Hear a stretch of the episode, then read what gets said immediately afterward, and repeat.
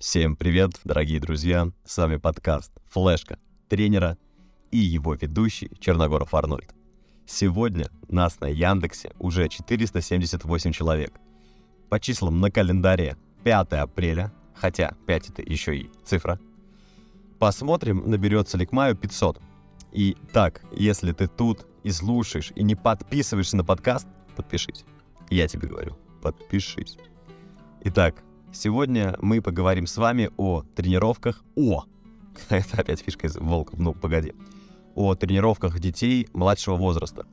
Под словами «младший возраст» я подразумеваю детей первого-четвертого класса, то есть начальная школа. Когда ребенок поступает в первый класс, то по нормативам он уже должен уметь это бежать вперед, двигаться приставным шагом левым правым боком, бежать спиной вперед, ходить на мысках и пятках. На моей практике не все дети в этом возрасте умеют все это. Э, хотя бывает, знаете, не хотя, а просто бывает, что на первых занятиях при перемещении спиной вперед дети теряют равновесие и падают. Итак, где же закладывается первоначальная координация? Дети, которые родились э, в 80-е, 90-е годы и раньше, знают, что главными аттракционами в детстве у нас была стройка и гаражи – какие-то детские площадки около дома, на которых мы с вами играли в... Дог... Мы с вами. Я с вами играл в догонялки. Помните? Вам понравился? Я в восторге. Ладно. А, на которых мы играли в догонялки, зараженного, там, дрались на палках. Конечно, это все детские забавы, но в этом возрасте все эти активности улучшали наши двигательные навыки. Мы лучше чувствовали свое тело и положение наших конечностей в пространстве – то есть, если догонялки для взрослых людей это просто игра, то для детей это тренировка, хотя они сами этого даже не осознают. Во время догонялок происходит смена направления, ускорение, ребенок реагирует на догоняющего, тем самым улучшая свою реакцию. И работает в полную силу. Вы же понимаете, да, что взрослого человека и спортсмена сложно заставить работать в полную силу так, как ребенка, который не хочет, чтобы его догнал догоняющий, понимаете? Ладно, к делу. Сейчас э, главный аттракцион у детей это, как вы думаете, что? Давайте интерактив. Три, два, один. Это смартфон. Уже с 3-4 лет родители дают детям планшеты, телефоны, и они полностью их увлекают. Общение может происходить в планшете. Я даже замечаю, что многие дети гуляют таким образом. Садятся втроем, четвером, четверым, четвером на лавочке и играют в одну игру по сети. Вследствие этого двигательной активности у детей намного меньше, чем раньше. А именно в этом возрасте очень важно заложить фундамент определенных навыков. Я не сторонник говорить, что плакать и все пропало, но нам с вами надо принять имеющуюся действительность и работать исходя из того, что мы уже имеем. Мы ничего не сделаем с планшетами, мы их не сожжем, но это было бы неправильно. А возможно, дальше придумают еще что-то, типа iPhone, где ай — это глаз, э, и он там из глаза прям будет давать проекцию там на экран. Ребенок даже ничего в руках держать не будет, а будет просто глазами смотреть. Поэтому инновация — это нормально, и надо исходить, исходить, исходить из того, что мы уже имеем. Да, еще одно интересное наблюдение. Очень сильно влияет детский садик на развитие ребенка. Могу судить по тем детям, с которыми я занимаюсь, Дети из одного садика умеют все бежать спиной, боком и выполнять основные элементы разминки. А из детей, которые были в другом, умеют так делать только там 50-60%.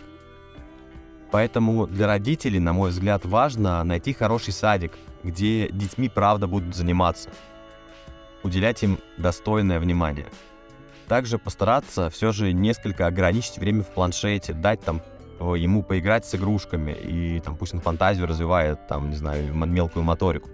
И почаще брать с собой ребенка на какие-то activities, да, ну, то есть не оставляйте его в этом планшете.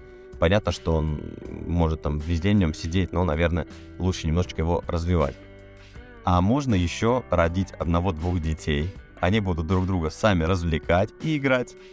Кстати говоря, спортсмены, у которых есть старший брат или сестра, лучше преуспевают в спорте. Это прям научно доказанный факт, поэтому задумайтесь об этом.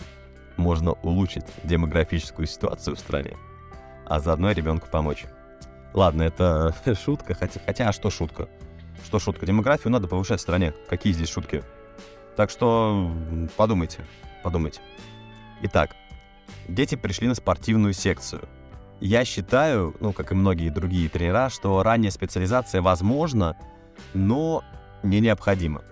Ранняя специализация — это там отправить ребенка в первом классе на какой-то вид спорта и развивать его в нем там до конца школы. Ну, вот. Есть, конечно, уникумы типа Леброна Джеймса, которые там в три года взяли баскетбольный мяч в руки, и вот они уже до 90 лет играют в баскетбол. Это, ну, это нечастые ситуации, но, тем не менее, они бывают. Первое, что надо сделать на этапе младших классов, это привить ребенку любовь к физической активности – то есть выбрать тот вид спорта и того тренера, который по-настоящему понравится вашему ребенку.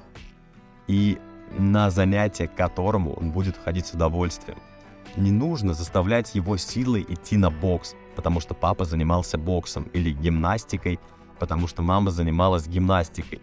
Вообще, скажем, ну не обязательно девочке выбирать фигурное катание или гимнастику. Если девочке понравился волейбол, футбол, баскетбол, борьба, ну пусть идет туда не знаю, я уже не делю эти виды спорта на женские, там, мужские, то есть, что нравится и все. Главное, чтобы было интересно и в кайф для ребенка, чтобы, понимаете, его глаза горели огнем.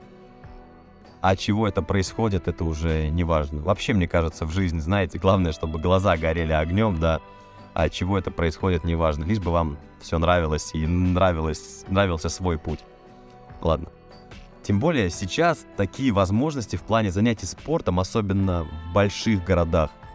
Ребенок по понедельникам может быть баскетболистом, по вторникам футболистом, по средам ходить учиться играть там на гитаре. А как только он станет постарше, то он сам будет в состоянии выбрать свое направление. Ну вот, например, я в 7 лет напросился у родителей заниматься тэквондо, потому что насмотрелся, как Ван Дам в кровавом спорте избивает ногами толпу хулиганов, а потом уезжает с красивой девушкой в закат. Ну, когда меня, конечно, мотивировала не красивая девушка в закат, а толпа хулиганов, которую он сбивает ногами. И я думаю, вау, я тоже хочу так избить толпу хулиганов. Вот. А в 8 лет меня родители отправили на борьбу.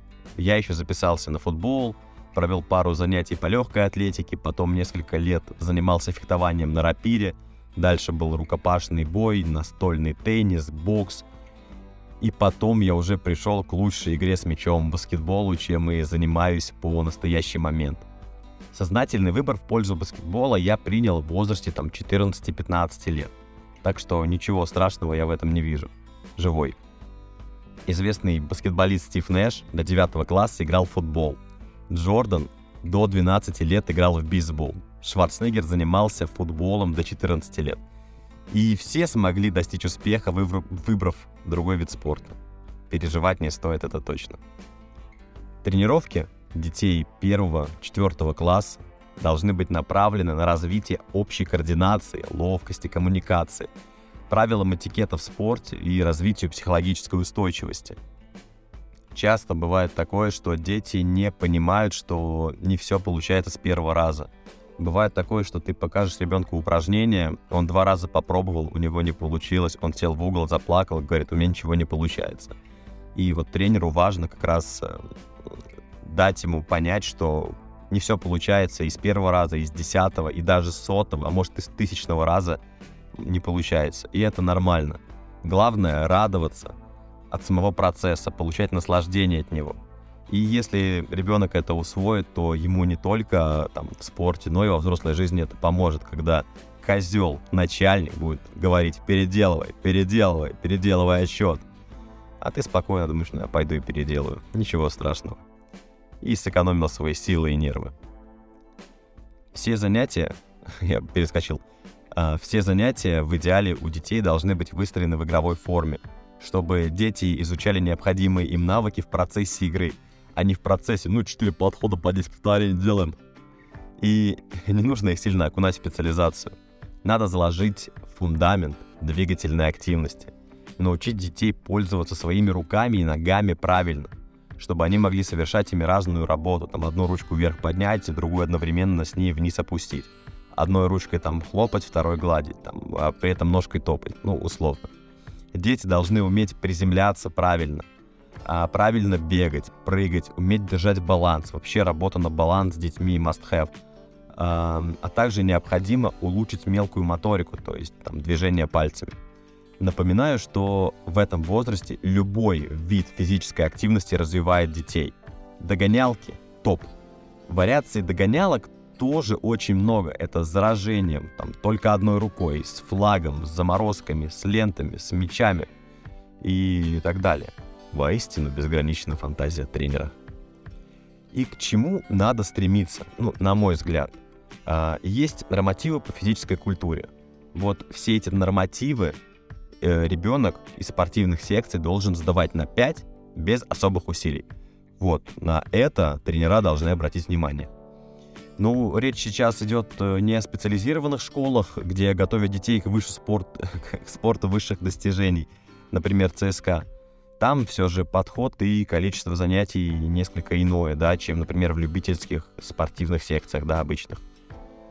Ну, на этом все. Я надеюсь, что подкаст был вам полезен, вам понравился. Хочу вас поздравить с весной еще раз. Она в апреле, знаете, ощущается намного лучше, чем в марте, а в мае так это вообще вы прям чувствуете, что все расцветает, все распускается, душа поет, и надеюсь, что у вас такое же хорошее настроение, как у меня, во всяком случае, я вам его желаю. А, не грустите, подписывайтесь на подкаст, э, подписывайтесь на меня в социальных сетях, в Телеграме. Все, рад был вам с вами поделиться информацией. Всем хорошего дня.